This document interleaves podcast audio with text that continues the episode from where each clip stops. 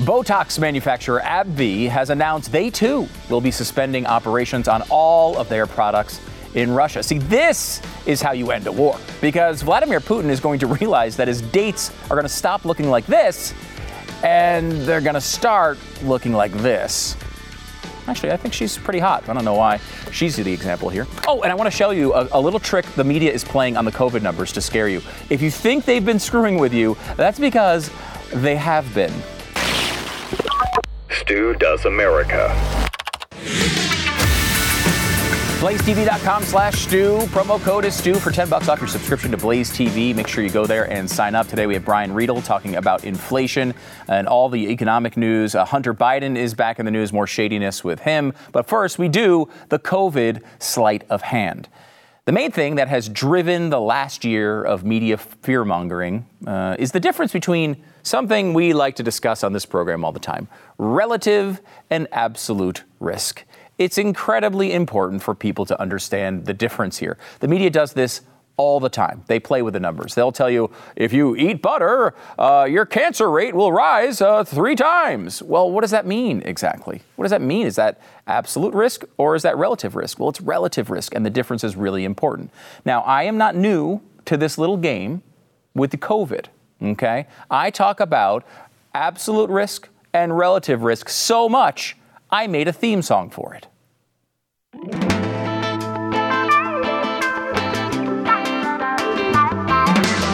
Boys, bad boys. What you gonna do? What you gonna do when the relative versus absolute risk enforcement action squad comes for you? Bad boys, bad boys. What you gonna do? What you gonna do when the relative versus absolute risk enforcement action squad comes for you? What you want? What you want? Relative versus Absolute Risk Enforcement Action Squad is filmed on location with the men and women of Relative versus Absolute Risk Enforcement. All suspects are assumed guilty and will be tortured beyond the fullest extent of the law. now, do you know why I call this show stupid all the time? Do you understand it now? This is a crime, a media crime telling people about relative risk when you should be telling them about absolute risk is a crime, and we are here to prosecute it. So, why has everyone been at each other's throats about, let's say, vaccination? Let me show you some of the stats, and I want to show you how this has been presented by the media and how it should be presented. Here's how the media has been showing these stats. And look, there's something to learn here. This is a stat about uh, death rates among vaccinated versus unvaccinated people. And if you see uh, each, uh, each little hump in the stats there, tells you things like this uh, the unvaccinated people are about 12 times as likely to die during the Delta wave of the pandemic, and about 10 times as likely to die during the Omicron wave of the pandemic. And they tell you this sort of stuff all the time. That's relative risk. You are more likely to die if you're unvaccinated than unvaccinated by this many times. And relative risk can be important to understand, uh, sometimes for sure. But it is somewhat without value unless you also discuss the absolute risk. And that's what we're going to do today. Now, here's the same data, except this one is not from a media source. This is directly from the CDC. Same exact data. Uh, if you look at the bottom of this chart, uh, they go even farther. They compare uh, the unvaccinated to the boosted among us. And you'll see here, they say 41 times the risk of dying from COVID 19 if you're unvaccinated as compared to if you are boosted. Now, that is a huge number, and you've heard it all over the media. These massive, uh, massive times numbers that get you to kind of freak you out, I would think, you know? It's a lot. It's the type of thing that can get people freaked out, it gets people emotional, it gets people angry at each other. But if you look at the underlying data, what this actually means and what they're talking about here is about 12 out of 100,000 unvaccinated people die of COVID per week, when that number is only about 1.8 out of 100,000 for vaccinated people and 0.45 out of 100,000 for boosted people. Now, this is the data from the CDC, but what's the right lesson to take from that data? Is it that the unvaccinated are 6 or 10 or 20 or 40 times as likely to die? That's the relative risk story that the media keeps telling you over and over again. Or is the better story to understand regardless of your vaccination data, you're probably not going to die of COVID. That, that that's the absolute risk story. Relative risk versus absolute risk. Which one should you focus on? Here's another way to think about the exact same data. If these rates held for a year, a boosted person would have about a 0.02% chance of dying of COVID. A vaccinated person would, with no booster would have about a 0.09% chance of dying of COVID. And an unvaccinated person would have about a 0.62% chance of dying from COVID. Now, look, 0.62% is about seven times as high as the vaccinated person's number, and it's about 30 times as high as the boosted person. But no matter what your vaccination status is, you're almost definitely not going to die of COVID. If you said to people vaccination can lower your chance of dying from, let's say, 0.6% to 0.1%, I mean, a lot of people would still get vaccinated. The cost benefit analysis still works out pretty well. But if you're honest, the people who really feel strongly about not getting the shot for whatever reason, ideological, religious, it doesn't matter what the reason is, if they feel strongly about it, they should be able to take a risk that they are comfortable with without being berated by the media. Let's look at another media narrative the idea that more people are dying in red counties than blue counties. Uh, blue counties had, of course, more restrictions, they had higher vaccination rates. Those are the good people in our society. Well, we have charts for this as well. Let me look at just Texas here. And if you see on this uh, chart, and I will, of course, explain Chartapalooza to our podcast listeners as well, conservanerds unite. The red line goes up higher than the blue line. And this is the story that everybody in the media keeps parroting over and over again. If you tell the story with relative risk, the red counties had a death rate about 50% higher than blue counties. And that's true as far as this data goes, but it's misleading. When you tell the absolute risk story, if you were in a red county with probably no restrictions, you're living maybe a lot more free than your friends in the blue counties, you're in the red county, you have about a 0.24% chance of dying of COVID in a year. In a blue county with lots of restrictions and a totally different uh, way of living, you'd have about a 0.16% chance of dying from COVID in a year. Now, is that worth it? Are you willing to change your risk from 0.16% to 0.24% for a life lived with more freedom? I know I would. And even if you wouldn't, should we be starting a freaking civil war over these kinds of differences? It's just insanity. The media has constantly overstated the risk of COVID. And I can tell you this with certainty because people have absolutely no idea what the truth is. Let me give you a poll. This is a poll that is should absolutely be flabbergasting to the media and should make them reassess everything they're doing. What are the chances that somebody with COVID will be hospitalized? Now, if you are a, uh, you know a nerd, a conservative nerd who watches this show and follows the blaze, you probably know it's not all that high. It can happen. It's not that it's nothing. It's just not the threat that they've been presenting to you. The correct answer is between one and five percent. If you get COVID, you have about a one in, uh, between a one and five percent chance of being hospitalized. Well, uh, what do people think? Well, uh, the only about 10% of Democrats got the answer right. 10%. About 26% of Republicans got the answer right, and about 20% of independents got the answer right. This is not something we're making up. This is the actual answer. It's between 1 and 5%. However, 41% of Democrats thought your chance of going to the hospital when getting COVID was over 50% over 10 times the upper range of reality. That's incredible. 28% of Republicans believe that, 35% of independents. And when you say over 20%, an over 20% chance of going to the hospital, what do people think is reality? That's four times the upper range of reality, okay? We're talking about 69% of Democrats believe the risk is four times as bad as it is. Think about that for a second. It's absolutely incredible. The number is pretty bad for independents, too. 60% believe the risk is four times as great as it is, And even among Republicans, 50, or excuse me, yeah, 51% believe the risk is four times as bad as it actually is.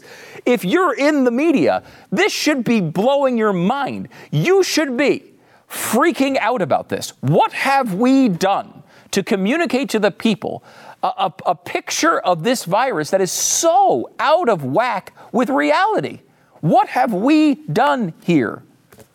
This should be the type of thing that makes you go back and, and cancel the, the newspaper, cancel the broadcast for a couple weeks. Let's just strategize about how do we communicate the truth to the people because we're not doing a good job of that.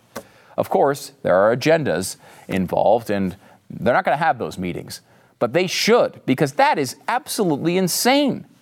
Look, the truth is, in this case, honestly, the truth is pretty freaking boring. For all of the fighting we've been engaged with in, and you know, think about all the topics masks, uh, school closings, business closings, firing people for not getting the vaccine, uh, treatments, all that crap we've been doing over the past couple of years. The truth is, these decisions aren't really all that important to most people when it comes to living and dying. Now, if you are in a vulnerable category, that math changes in a big way. Hong Kong was able to avoid almost all the effects of COVID for two years because they were really, really strict about it. But unlike everyone else, they didn't vaccinate their elderly population for some reason. So only about a third of those over 80 are vaccinated, and half of those people have the crappy Chinese vaccines. And despite all of their restrictions, two years of avoiding it, they now have the highest per capita death rates right now in the entire world for the entire pandemic, like in any country since the beginning like even worse than Andrew Cuomo, which is saying something. So, if someone is elderly or vulnerable, it changes the calculus on this quite a bit. You knew that. You knew that in February and March of 2020. But while the relative risk might be dramatic in some of these charts, the absolute risk is not all that big.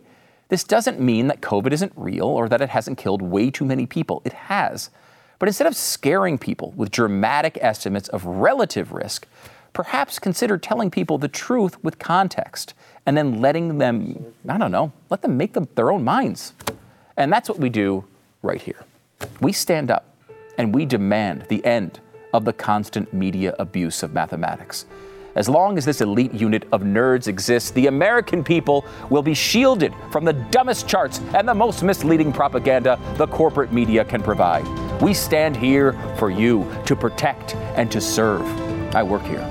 I carry a badge. We are the Relative versus Absolute Risk Enforcement Action Squad.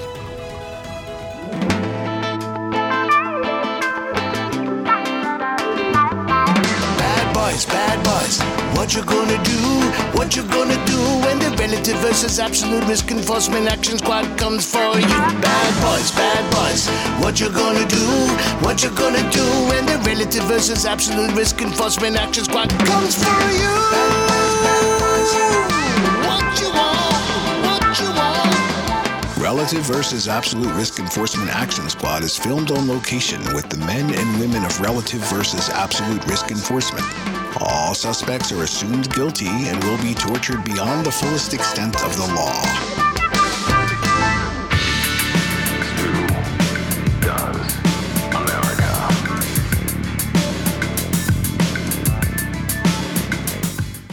So, how old does your mirror say that you are? Ladies and gentlemen, you can delay this question for five, 10, even 15 years with a new ultra retinol serum from Genucel. Here's Marina from Fort Lauderdale, Florida. She says, Great product. My skin loves it. I've spent so much money on creams over the years, enough to pay off my house. This is actually true at my house.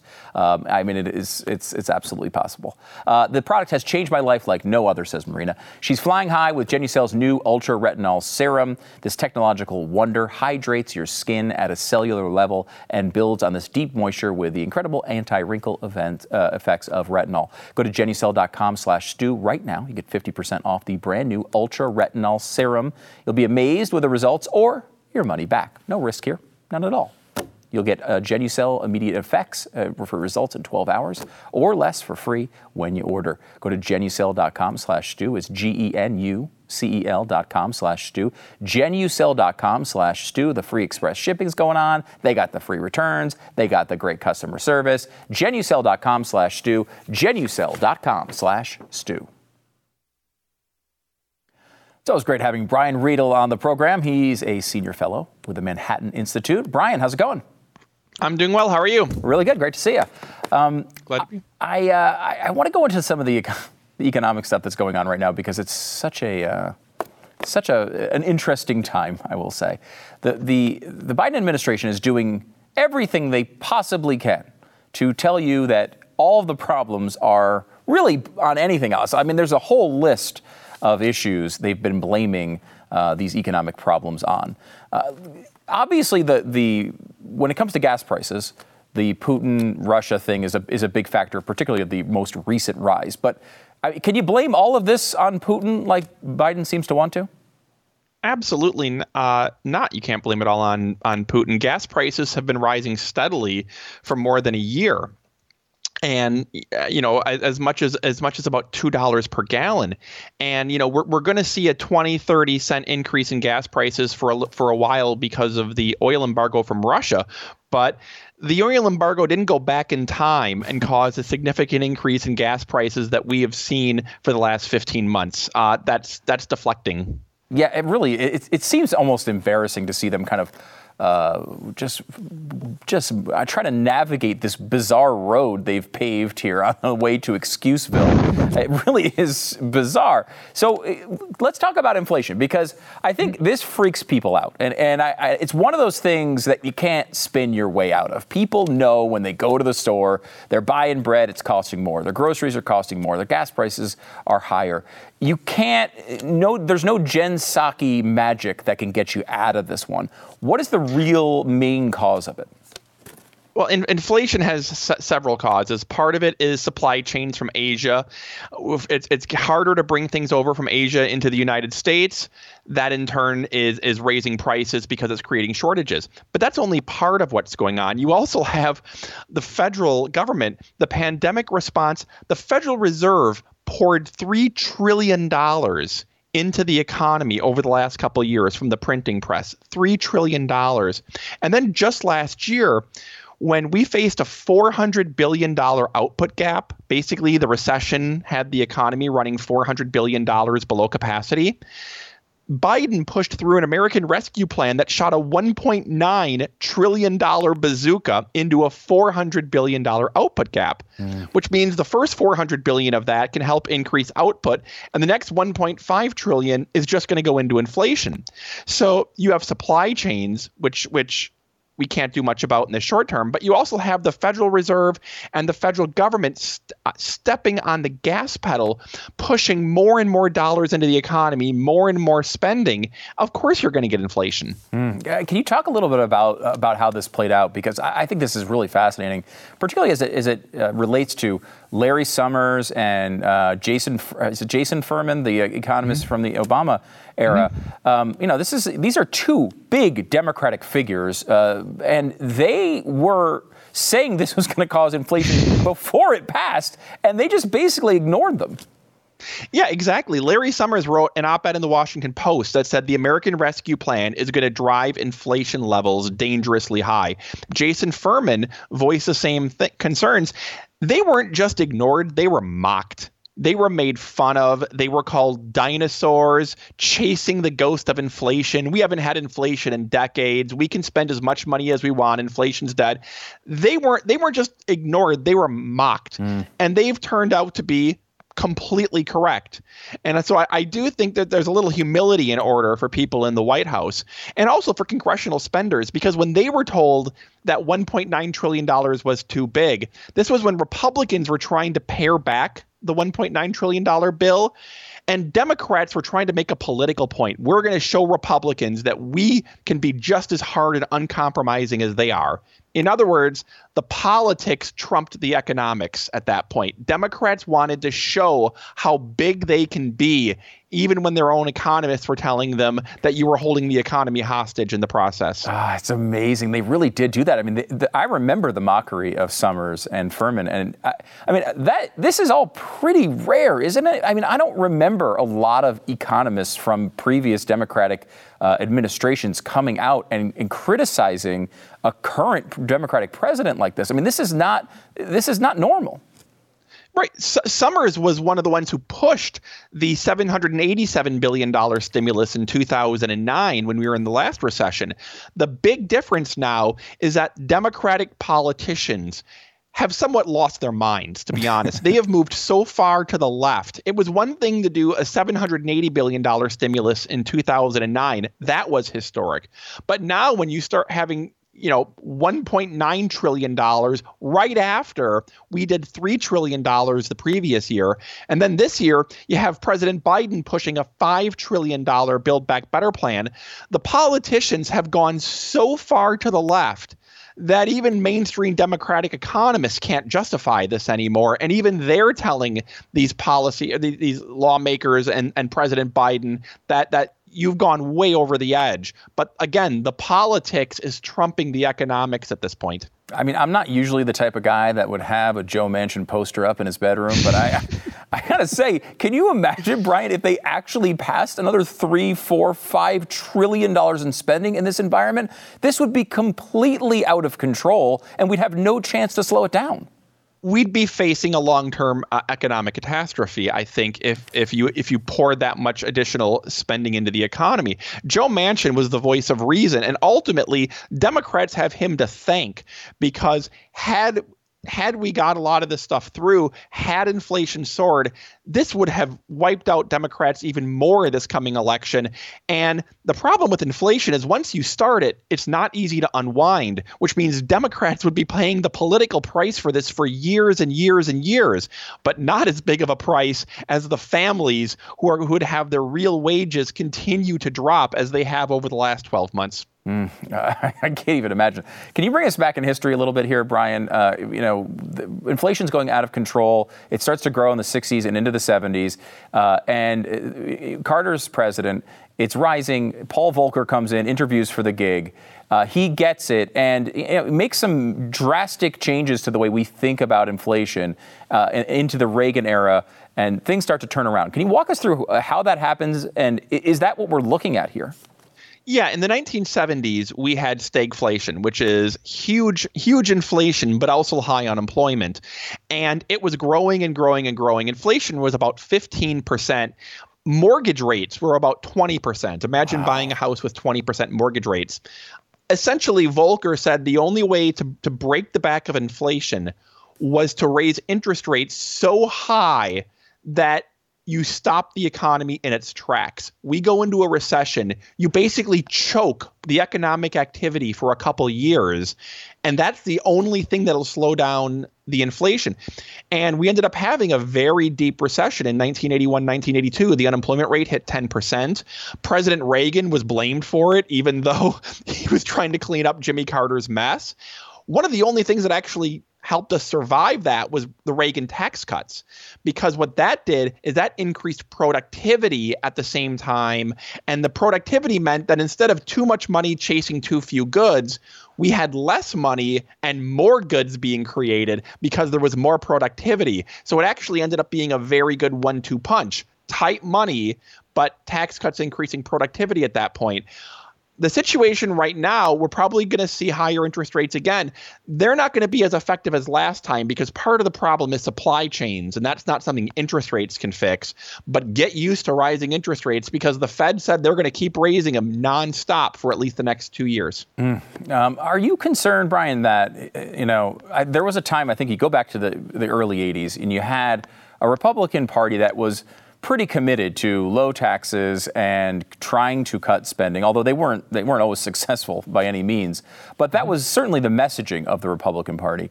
and then the Democrats the- were the opposite, right? Now we seem to don't. We have two parties that are that are just sort of deciding how much they want to grow the government. One a little bit less than the other. Is is it? Can we slow this down with this sort of approach? Not with the Republican Party in its current form. I mean, under President Trump, the GOP passed about five to six trillion dollars in spending hikes by hmm. you know, and that's what the GOP enthusiastically voted for. Over the next decade, we are we have Social Security and Medicare deficits because of the shortfalls created by the baby boomers are already going to be driving huge deficits. Republicans don't want to talk about Social Security and Medicare, though, because seniors vote. Then you have the huge discretionary spending increases Republicans enacted.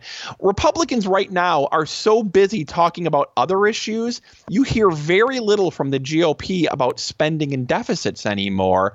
They're kind of Democrat light at this point. When the Democrats want to spend a trillion, Republicans want to spend 800 billion instead. You don't hear much from the GOP on spending restraint because they don't want to anger their constituents who like the gravy train. And so ultimately, it doesn't look good right now politically. When even even Republicans aren't talking about it. Can you give me a picture, Brian, of what it means to our future if interest rates increase as it relates to our, our debt and our deficit? Every point interest rates rise will add $30 trillion in debt over the next 30 years. Every percentage point. Now, to put that in context, $30 trillion is the amount the entire Department of Defense is scheduled to spend for the next 30 years. Every point will cost that much. What that ultimately means is at some point the financial markets are going to panic and stop lending to us. And that means you're either going to see massive middle class tax increases or significant uh, cuts to Social Security and Medicare. Really, after after going through the budget for the last 20 years, that's really the only options when the deficit gets that big. And so that's the concern. Rising interest rates not only hurts families directly, but it also will make the federal debt so big that they're going to have to raise your taxes or take away a lot of the benefits like Social Security and Medicare. Not fully take away, but you know, tr- trim back significantly in order to pay these interest costs. And I see no political will for this at all. I mean, you know, look, for, you know, a lot of people are, you know, there's a lot of fans in the audience who really like Donald Trump. And, you know, there's things you can definitely point to that you like. But, like, he didn't really care about spending. He didn't talk about it very often. He specifically ran as, as a guy who was never going to change these giant programs. I mean, he beat up on other Republican candidates who were suggesting it. I see zero political will for any of these changes to happen. And when you're talking about one point equaling $30 trillion, that's a dark future you're outlining there, Brian. Yeah, Pr- President Trump took Social Security and Medicare off the table, which these two programs face a $112 trillion shortfall over the next 30 years, and he said he won't touch them. He said, well, what about the social spending, the non defense discretionary social spending? Well, then President Trump increased that by 20%. There's really, he, he increased across the budget everything. The problem with, with, with trying to address spending is that 70% of all federal spending goes to Social Security, Medicare, Medicaid, defense, and interest. Well, interest is kind of uncontrollable. Republicans have said we want to increase defense spending. That leaves Social Security and Medicare, uh, Social Security, Medicare, and Medicaid, a lot of which President Trump and a lot of Republicans have also said we're not going to touch. Well, that's 70% of the budget and the fastest growing part of the budget. What's left in the other 30%? Veterans health care, infrastructure, highways, health research, education. You can't exactly cut that to the bone either. Republicans need to talk about big picture spending restraint, including things like Social Security, Medicare, Medicaid, even defense uh, has to be on the table as well, or else we face costs that we just can't bear. this is you have completely depressed me. I have it's St. Patty's Day. Luckily, uh, there's lots of alcohol around. Maybe that will soothe soothe this interview. But I mean, Brian, jeez, we are screwed, man. I I, can't, I see absolutely. There's no way out of this. There's no political will to do the things that we want to do. And without that political will, honestly, even even if it was something they were addressing, the the interest rate hikes are going to wipe out anything they could save anyway. I mean, this is going to be really, really, really devastating. Yeah, I mean, I, and I think the time to fix it is is as soon as we can because every year we wait, the debt gets bigger, benefits get locked in for retirees, and it becomes more expensive to fix.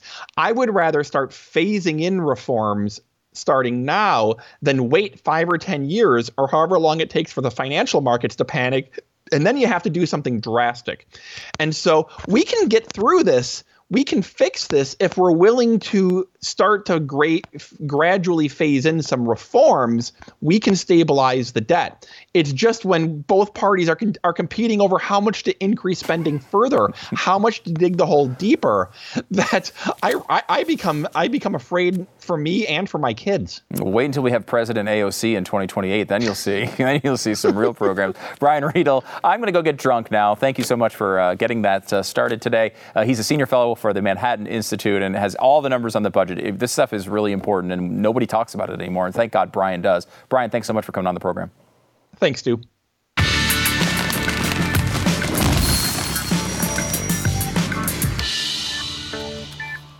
Wow, that was uh, mind blowing. We are in we are in serious trouble.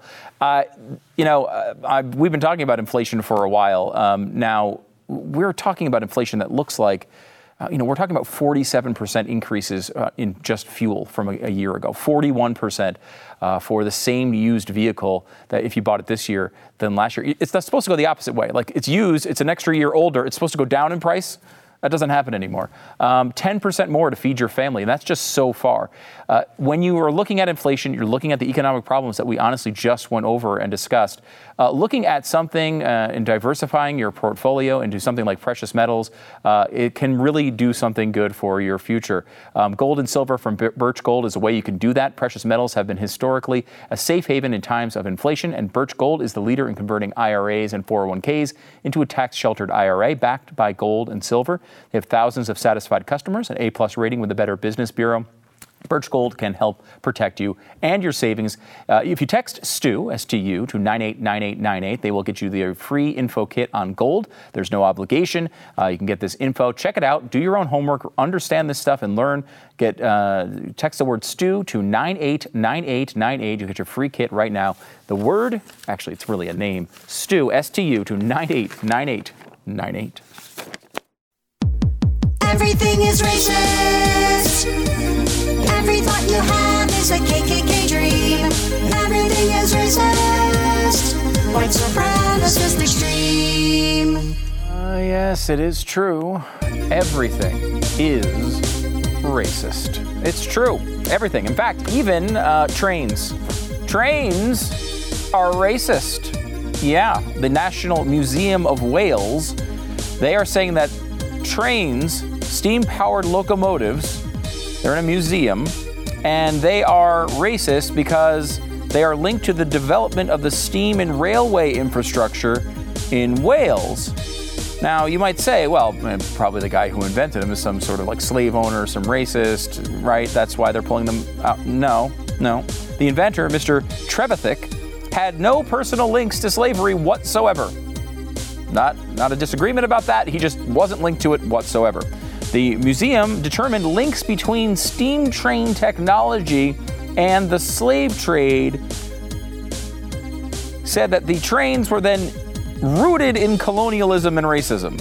So, despite the fact that the guy who invented them was not racist and was not a slave owner and was not a colonialist, it, these trains were invented at, in a time in which slavery existed, so therefore we shouldn't have the trains on display anymore.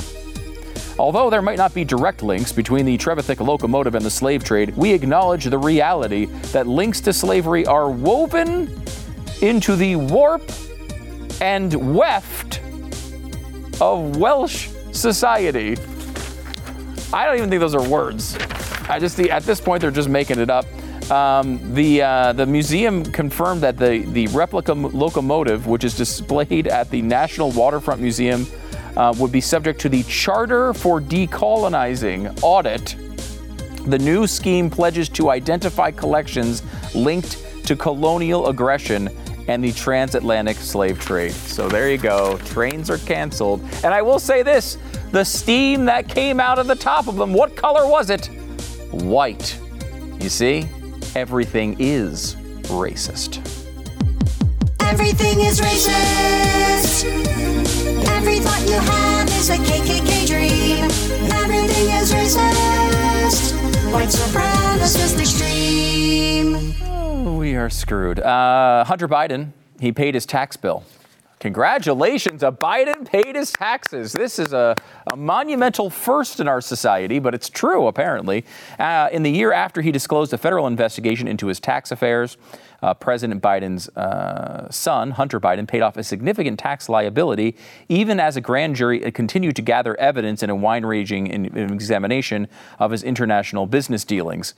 Uh, Mr. Biden's failure to pay all of his taxes have been a focus for a while. While wiping out his liability does not preclude tr- criminal charges against him, the payment could make it harder for prosecutors to win a conviction or long sentence for tax related offenses. I feel like if I didn't pay my taxes, they get really mad at me, but they don't get mad at the Bidens. You know, it's the same thing with Jussie Smollett. They just let him out. Like, I don't know. Like, I thought when you go to jail for something like that, don't you stay in jail for the, for the sentence mostly? Like, he got like two days. I don't understand. I guess that's probably racist too. Uh, and I will say, we joke sometimes about Joe Biden and the bad things he's done to this country. He, he's done many, okay? But there's some things you don't joke about. Inflation is a real issue and it's hitting people hard. People like me. Might be hitting you too. Don't really care about you, only care about me. And I'll tell you, when, when things like this start happening, this is when I start paying attention. Doritos will now have five fewer chips thanks to inflation. Five fewer. This is the shrinkflation phenomenon that goes on. Uh, basically, they're going through this uh, situation where they're saying, okay, well, we have uh, we've got all these uh, we're selling these bags people are buying the bags they don't really realize exactly what the weight is how many chips are in there but they'll notice the price so instead of raising the price we give them a little bit less it does the same thing. We save some cash. Inflation is conquered forevermore, and people have five less Doritos. This is the worst thing that's ever happened in American history.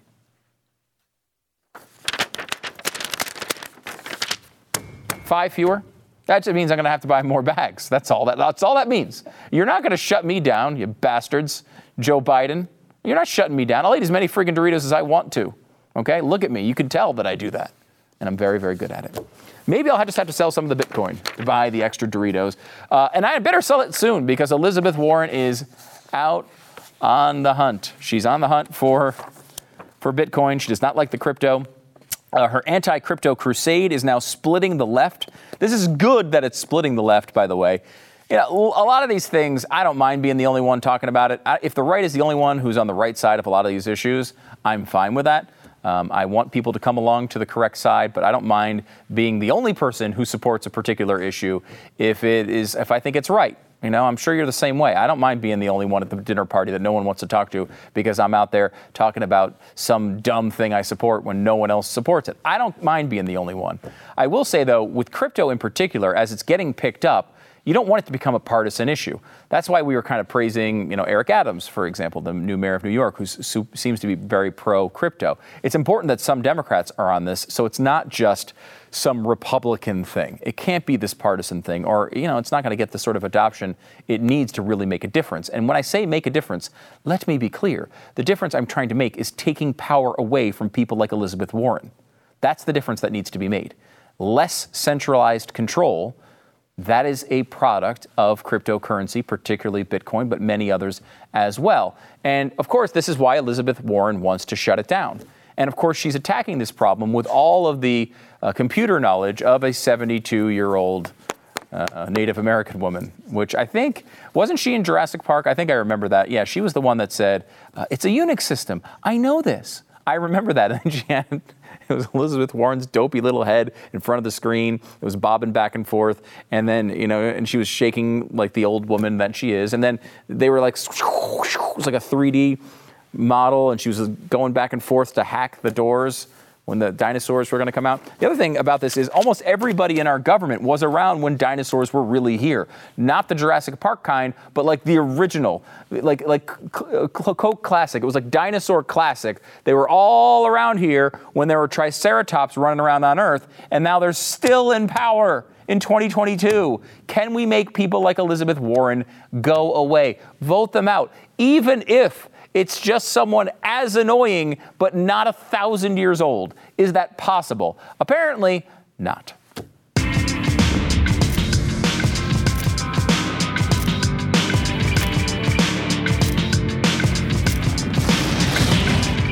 Over 90% of doctors say their patients have used CBD to treat a health condition. So, does it work? Well, I mean, 9 out of 10 uh, patients are using it. It speaks volumes about what it can do for certain people. And if you are one of those people, you got to try cbdistillery.com. With over 2 million customers and counting, CB Distillery is the source to trust if you want to try some CBD. If you have sleeping problems, this is a big one that people uh, attack with CBD. Uh, when they were surveyed, 90% of CB Distillery customers said they sleep better with CBD. If you have nagging discomfort, the same survey states 80% of their customers found out that CBD helped them. If you go to cbdistillery.com, you can order online. There is no prescription required. If you enter SDA, that's for Stu Does America, SDA, you'll get 20% off when you do that. SDA is the code at cbdistillery.com. It's cbdistillery.com. Now, if you're in Idaho, Iowa, or South Dakota, it's not available to you. You are excluded. We're so sorry. You should move. cbdistillery.com. cbdistillery.com. The code is SDA. Make sure to subscribe to this podcast, rate and review if you would take a moment to do so. Five stars is the appropriate number of stars. This one comes in. Don't listen while driving. I'm driving around downtown Boise and people are looking at me like I'm cray cray because I can't stop laughing. I don't know how Stu has escaped my preview for this long, but the situation has been immediately rectified. Now I have to carve out 44 minutes a day for yet another podcast because this one is a must listen. Thank you so much. That's five stars. I appreciate that. By the way, this one comes from 30 Foot Smurf, which leads me to my important question of the day. What height does a Smurf have to be when it goes from cute to terrifying? I feel like I mean, a, a full size human Smurf would be pretty terrifying, right? So it's, it's probably like three feet, maybe four. I mean, it's not 18. A 16 foot Smurf would terrify you. It's just a a conversation we need to be having, and we're not having the important conversations here in this country. You can also listen to the show uh, or watch it on YouTube at youtube.com slash Stu Does America. Comment during the show. Take a time. Drop a comment in right there. Tell me how many feet a Smurf has to be to terrify you. That's a great comment to drop below. The more comments we get below the show, uh, the more the algorithm kind of likes us. And they don't really like conservatives, so we appreciate that. Aaron says, looking at TikToks, this is from yesterday, the Biden TikToks, uh, look at the comments on her propaganda. I have hope for humanity. Most are seeing right through the internet age of fascism. That's really promising. Uh, the Mike's Bites, this is the thing. Mike's, uh, he's doing a uh, pot edibles. Um, uh, Mike Tyson is of of ears with a bite taken out of them. What on earth? Uh, yeah, we showed you those yesterday. The Mike's bite thing is a little late. That's like OJ suddenly endorsing knives. it's, a, it's a good point. It is very similar to that, and just well, not maybe a little more tasteful. Just a little bit though. Uh, you can uh, make sure to uh, subscribe and uh, click the little bell give you some uh, updates. We're going to be start doing some extra YouTube shows for you here uh, in the coming uh, weeks as well. We'll get you the details on that. And we're getting closer and closer to the election. We're going to have a lot of election content on uh, the uh, YouTube page as well as we go through previews and telling you who's going to win, who's going to lose, and all that fun stuff. Back in a second.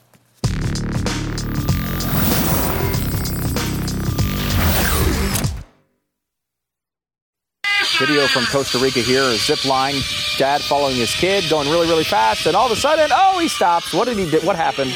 Oh no, what happened here? Oh, he hit a giant sloth who was hanging on the zip line. I just clocked it. The sloth. I just clocked it right in the straight in the face. Uh, the sloth was hanging up there, and we don't see what happens afterward, but my guess is he falls to his death. Uh, so, just wanted to give you that uplifting message here before the end of the program. BlazeTV.com slash Stu is the place to go to subscribe to get more sloth butchering video. Uh, the promo code is Stu. You'll save 10 bucks. And StuDoesMerch.com. Get your merch now. We'll see you tomorrow.